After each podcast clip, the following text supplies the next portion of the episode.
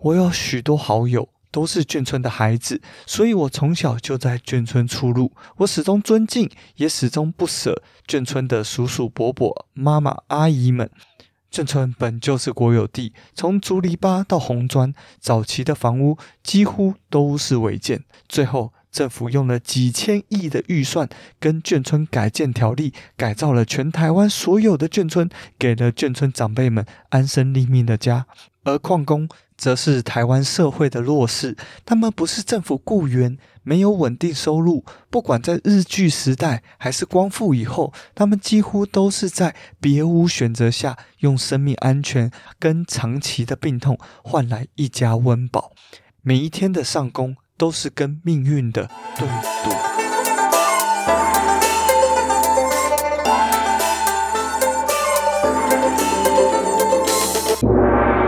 欢迎回到天下第一台，我是噗噗鸟。天下第一台是个历史、时事、政治型的频道，为您带来各种世界上的第一，特别是台湾的第一。好，各位听众朋友，好久不见啦，先跟大家说声抱歉了。最近因为呃，选举快到了，然后没想到有一些选举任务落在我身上，所以不得不停更一阵子，好、来这个加强台湾绿党在宣传这方面的功夫啊，像是剪个短影音啊，或者是更新绿党网站啊，等等等等。当然，同时的呃，我也是一个选民嘛，我总是还是要好好检视一下我们三组哈、哦、总统、副总统候选人。那其中一件事情，其实。让我非常诧异哦，就是呃，之前的总统选战大都还是围绕在这个最核心的这个问题是在两岸，是在统独，但是这一次呃，其实比较少人聊这个议题了，更多人聊的是居住正义，更多人聊的是土地正义，哇，这真的是万万没想到啊！想当年哈，我在 EP 七七在讲人选之人的时候，我才讲说，哎，我好羡慕人选之人里面这个总统大选最主要的主轴是环保议题，会不会有一天台湾也可以这样？结果没想到这一届我们总统大选，二零二四年台湾总统大选最主要的议题是土地正义跟居住正义。哇哇哇！因为这两个议题也都是绿党非常非常在乎的议题。台湾绿党有多在乎呢？哦，我数给你听了：从北到南，淡海二期反破迁，温仔圳反破迁，苗栗大埔反破迁，台南铁路地下化，也就是南铁东移反破迁，高雄旗山太平商场反破迁，高雄拉瓦克部落反破迁，等等等等哦。基本上，台湾绿党对于这个议题是无意不语啊。如果是老观众的话，EP 五十我讲台剧大爆发、金钟武器大改革的时候，我有盘点了一下这个几出哦，我欣赏的台剧嘛，像是《四楼的天堂》里面有提到的反破迁抗争运动是哪一件事情？它故事的原型就是华光社区反破迁哦，就是当年法务部把日治时期的一些房子当成他们的法务部宿舍，结果住了那么多年，哈、当然也是有。自行维修或改建，结果这些房子就被认定为违建。嘿，这个故事是不是很熟悉？我告诉你，全台湾到处都是这样的故事。所以，对于土地正义还有居住正义，当然就是我们租房、买房的困境啊。根据数据库 Numbeo 的统计哦，这个一百零七个国家中，房价所得比台湾是排第十六名。而房价所得比的数值是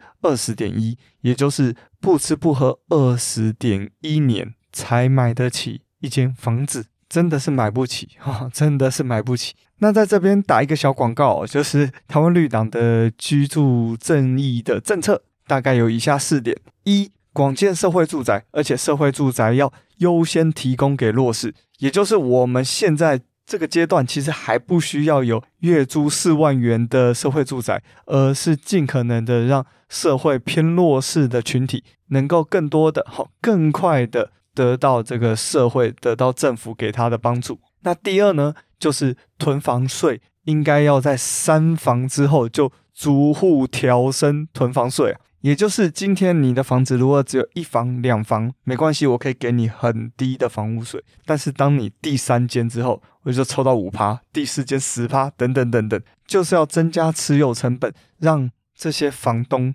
因为持有成本高而愿意抛售。然后第三是我没看到其他政党有提出来的，就是我们应该要限制银行能贷给要购买第三户以上的贷款的成数，因为今天如果他投资客，他基本上一定是用银行借贷杠杆的方式来一户一户的买嘛。那今天如果他第三间他只能贷到四成，第四间他只能贷到两成，这个杠杆就起不来了。那它就不是一个好的投资了，房地产才可以免于变成一个金融商品啊！金融商品有什么？有股票，有基金，有期货，有奢侈品，有黄金，有名画等等。好，你去找那些东西当你的金融商品投资，不要拿人基本的权利、居住权来当做金融商品。好，那还有第四点。那第四点是我自己看了很多专家学者的说法之后，呃，领悟出来的，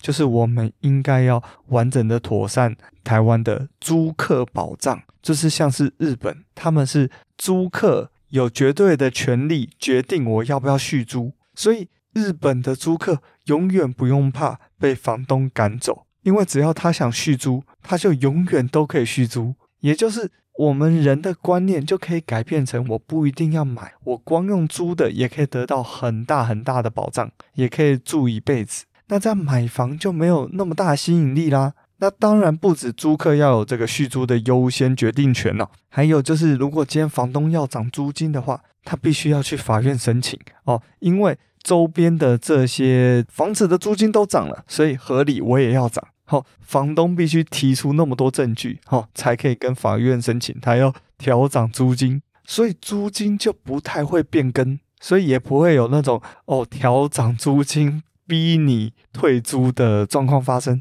好了，以上是台湾绿党的居住正义政策。好了，打完广告之后，接下来就让我们进入今天的主题吧。EP 一零五，居住正义、土地正义成为总统大选主轴。来聊聊三位总统候选人各自违了什么法？好的，相信大家应该都有耳闻一些吧？什么凯旋苑啊，什么农地变停车场啊，什么寄存违建的公寮啊。所以我开头还是要更正一下哈，就是虽然呃。居住正义啊，土地正义成为这次选举的一个主轴，哈，一个大家互相攻防最主要的焦点。但是呢，他们提出来的并不是真正的呃居住正义政策或土地正义政策，应该说吵的都不是这些政策本身，而是吵的是敌对的阵营，他们家是违建，而且违建还不拆，哈，赖皮聊，哦，这个是针对赖清德总统候选人的指控。那对柯文哲的指控是：哎，这个总统候选人，你看看，口口声声说要农地农用，结果他自己名下的农地特定农业区，竟然上面是停车场。哦，农地没有农用，种菜的拿来种车子。还有针对侯友宜的是：哇，你的凯旋门租给文化大学学生，一个月就要一万七、一万八。而且你为了躲避房屋税，还把门牌分成九十九个。好的，以上就是各位最近应该会在新闻画面上看到或听到的。那因为我对这个议题当然是很有兴趣啊，所以今天哈就趁着一点点空档，赶快来跟大家聊聊我心中是怎么看这三位候选人的这三个事件。首先，第一个是侯友谊的凯旋院。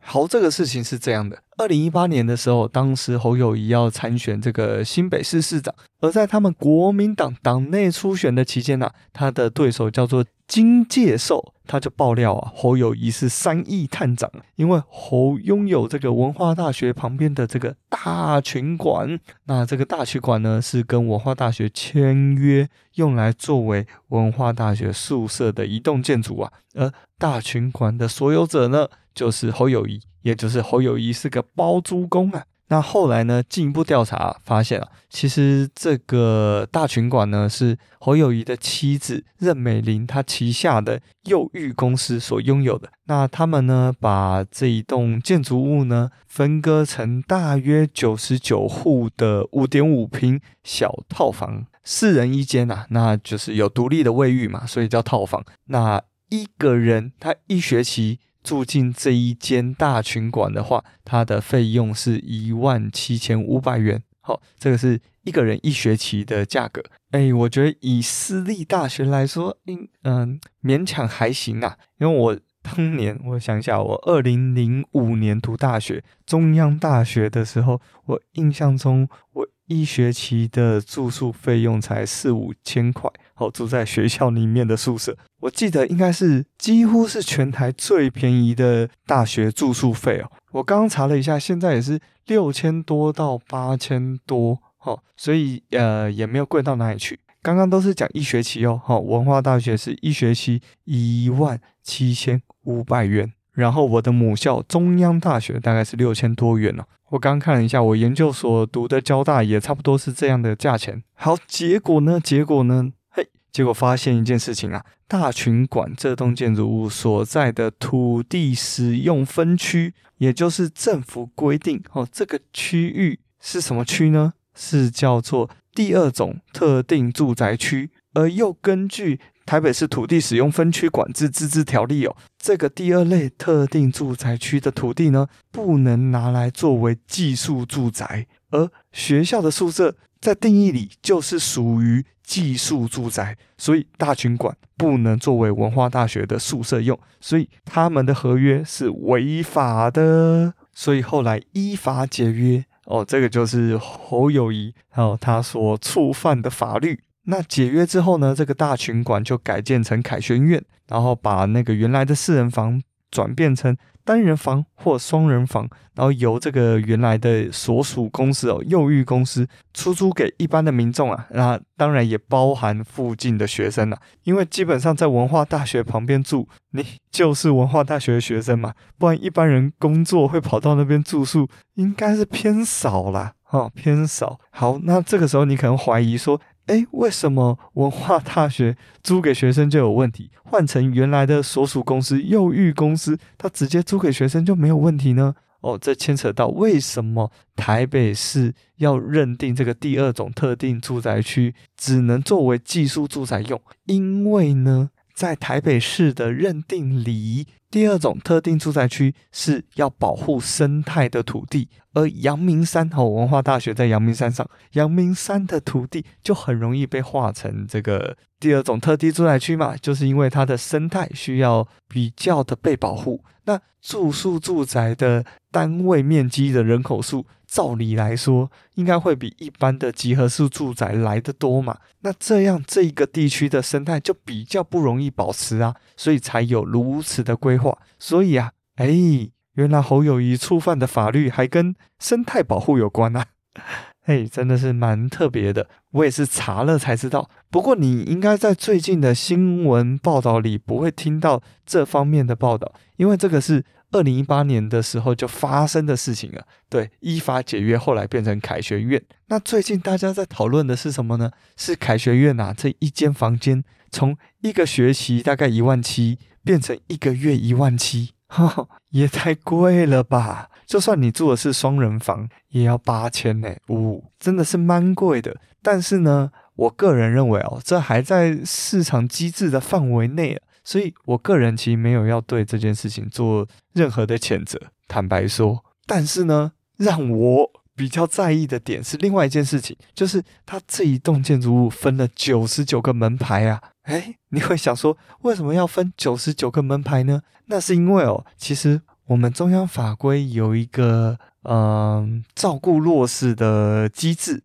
就是如果你的房屋现值是在十万两千元以下。你就可以免缴房屋税。这个规定是为了要照顾弱势哦，人家就已经住在一个非常穷乡僻壤的地方，或者是他的房子小的可怜，那你还要去跟他苛捐这个房屋税，也太为人所难了吧？对。但是当时的凯旋苑哦，就是分成了九十九间，那每一间呢，它的价值都几乎在十万两千元以下，所以呢，所以最后九十九间有缴到的房屋税只有一间，然后侯友宜就可以说，哎，我每年都有按时缴交房屋税，还有租给他们，还有开发票等等。而且还有一点哦，哈，很多专家都有帮他算了，他分成九十九间之后，电表也是九十九个嘛，所以这样子电费比较不会进入到所谓的累计电价，也就是用越多，它的这个电费计算公式然后就越贵。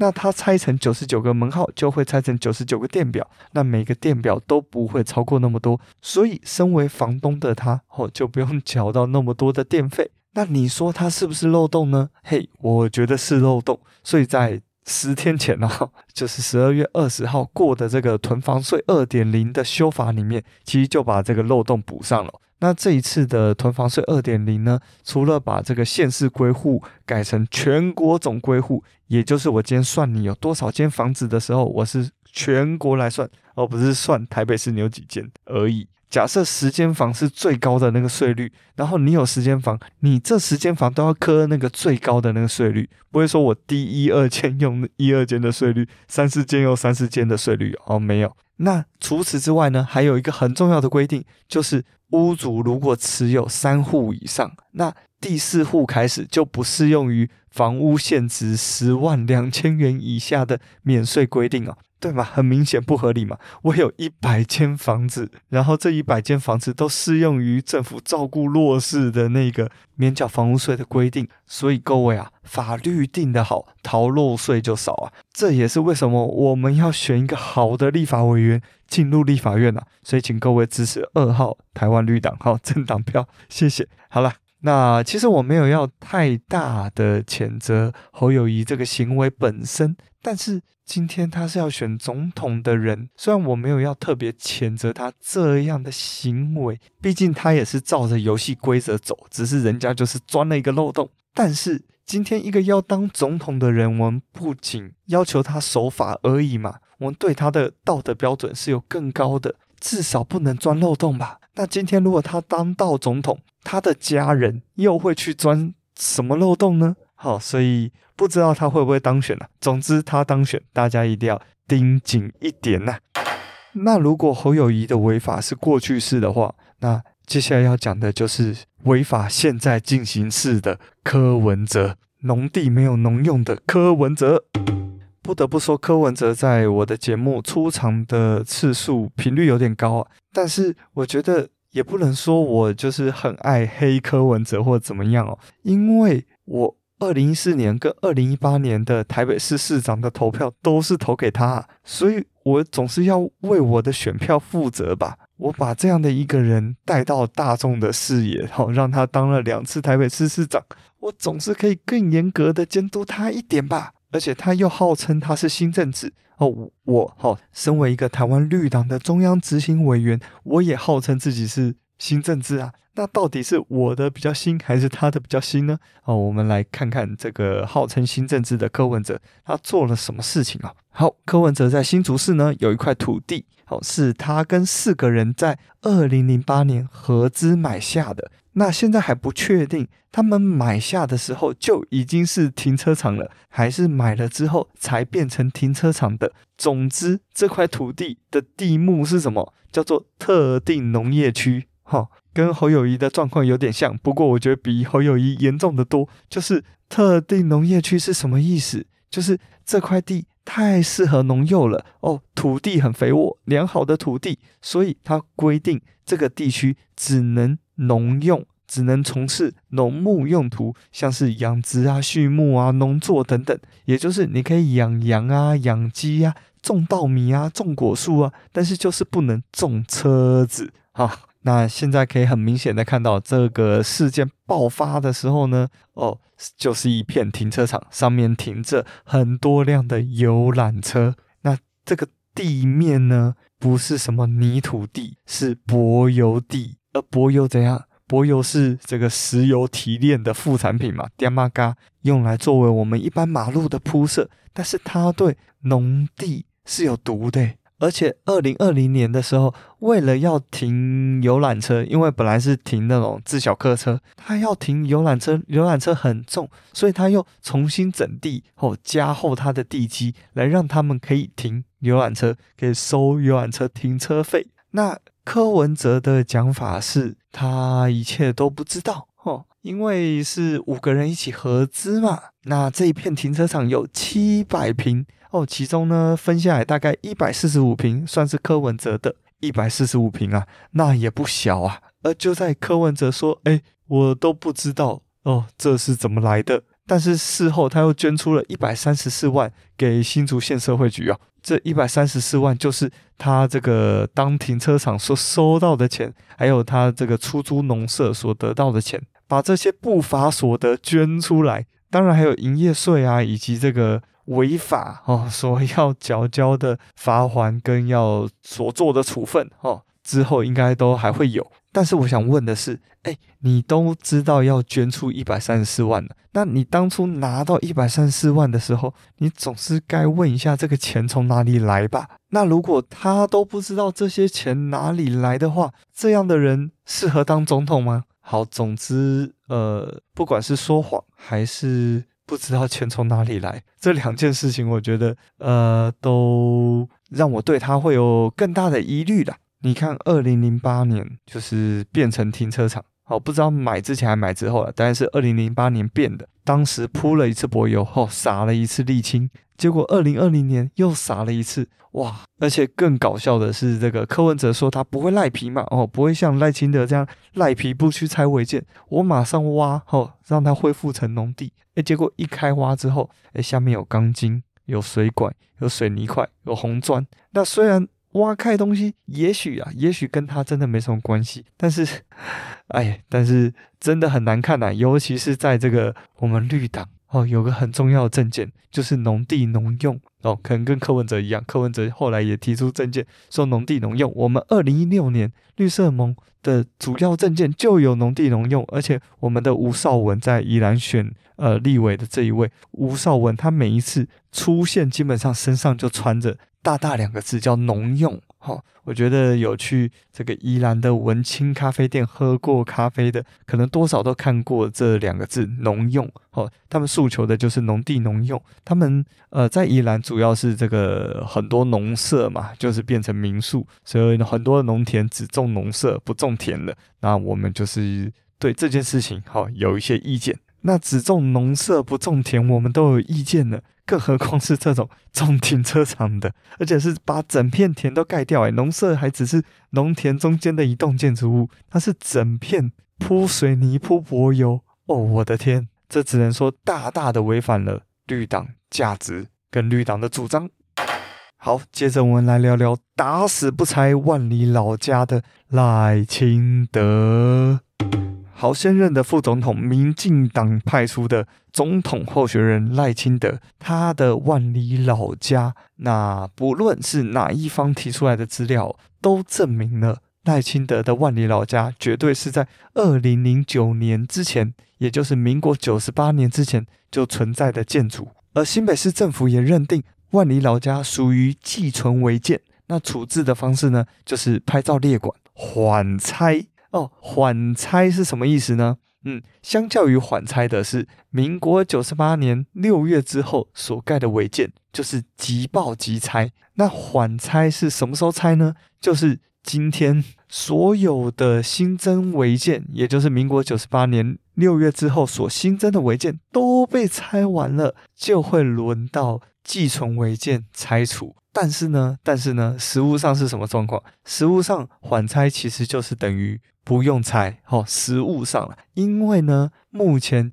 属于即报即拆的新增违建，它增长的速度比拆的速度要快得多啊，所以今天新北市政府就算想拆，依法也没办法去拆，因为依法你要先把新增的违建拆完嘛，也就是我今天其实根本不需要跟你讨论到这个那栋建筑物到底是什么时候盖的。它是原来是公寮的一部分，结果后来因为年久失修，所以它屋顶飞走了，好，墙壁坍塌了，但是地基还在。然后最后十年、二十年之后存够钱了，才重新把它建回来。这些过程对我来说其实没有那么重要，因为依照法律，它现在就是不用拆嘛。好，那你会说，哎，那这样是不是赖清德跟侯友宜一样，是钻这个法律的漏洞？好，我想跟大家进一步的分析这个问题。为什么我觉得大家说站在道德层面上，赖清德他们家是违建，那也应该要拆。好，侯友宜这样讲嘛，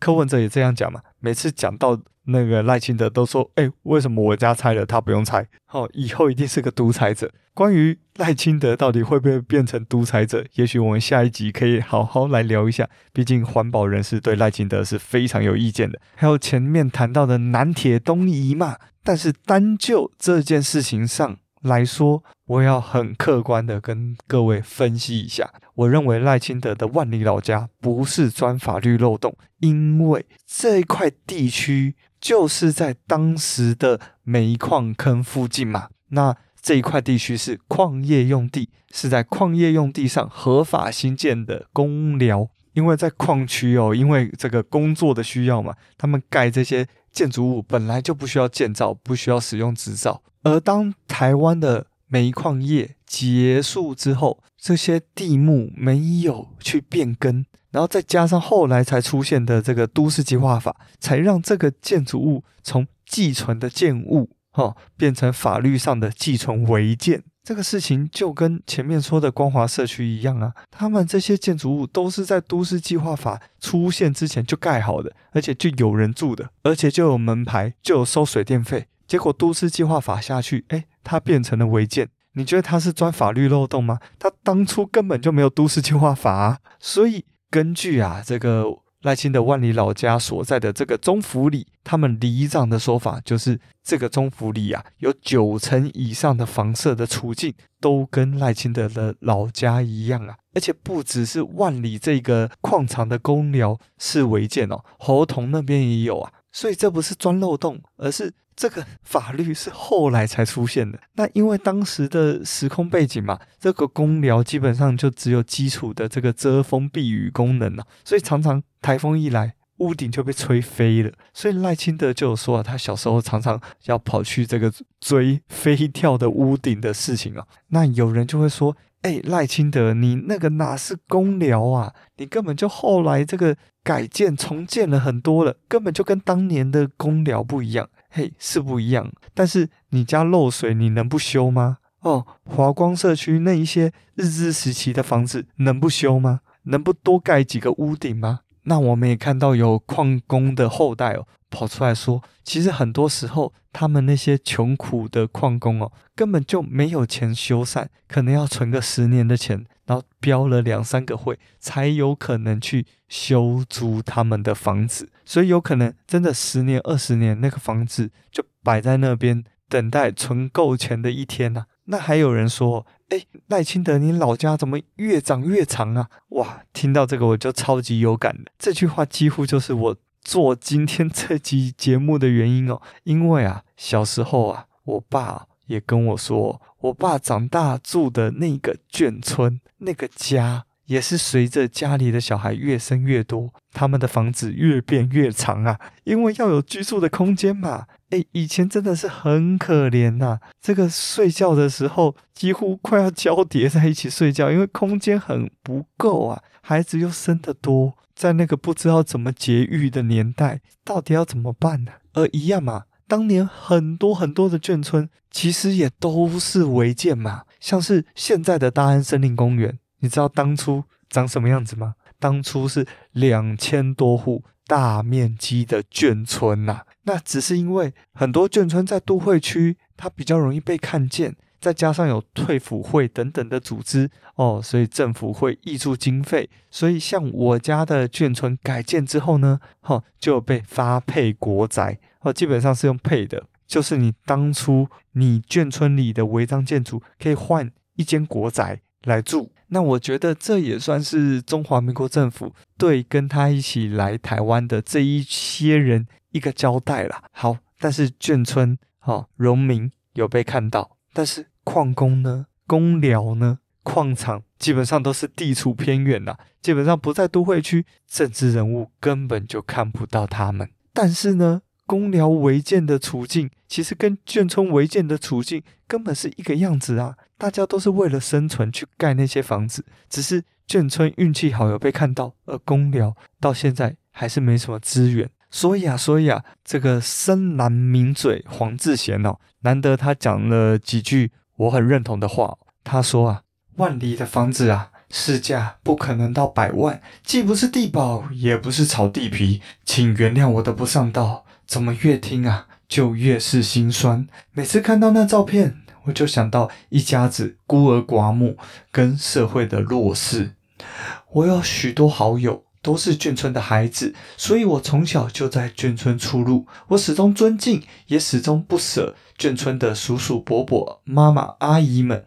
眷村本就是国有地，从竹篱笆到红砖，早期的房屋几乎都是违建。最后，政府用了几千亿的预算，跟眷村改建条例改造了全台湾所有的眷村，给了眷村长辈们安身立命的家跟子孙的惠泽。而矿工则是台湾社会的弱势，他们不是政府雇员。没有稳定收入，不管在日据时代还是光复以后，他们几乎都是在别无选择下，用生命安全跟长期的病痛换来一家温饱。每一天的上工都是跟命运的对赌。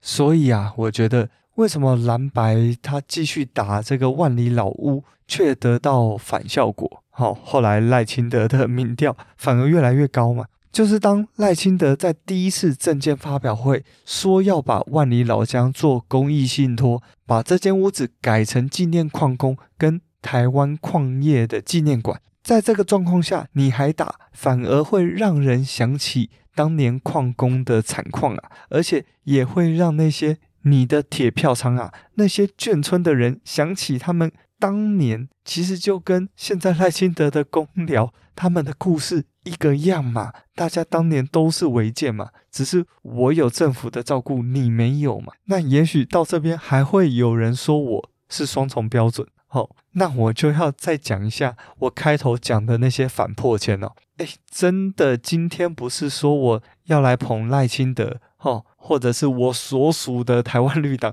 要去贬低侯友谊和柯文哲，因为真的不是。台湾绿党想要偏袒民进党的赖清德啊，而是按照台湾绿党的价值，侯友谊跟柯文哲今天的所作所为，钻漏洞的房东，农地没有农用的投资客，这些就是台湾绿党本来一直在骂的，哦，也是我本来一直在骂的。但是像赖清德的万里老家这个矿工的工寮，他们本身就是很可怜的违建啊，是那种如果今天新北市政府说要去拆。台湾绿党会过去声援的那种违建呐，高雄的拉瓦克部落那更是违建中的违建呐，我们都去声援了。万里的矿工工寮，我们怎么不会去拆迁的现场去抗议？如果今天他要被迫迁的话呢？而且很明显的，侯友谊跟柯文哲可是都有从中获利，但是赖清德的那个老家根本就是一个情感的连结而已。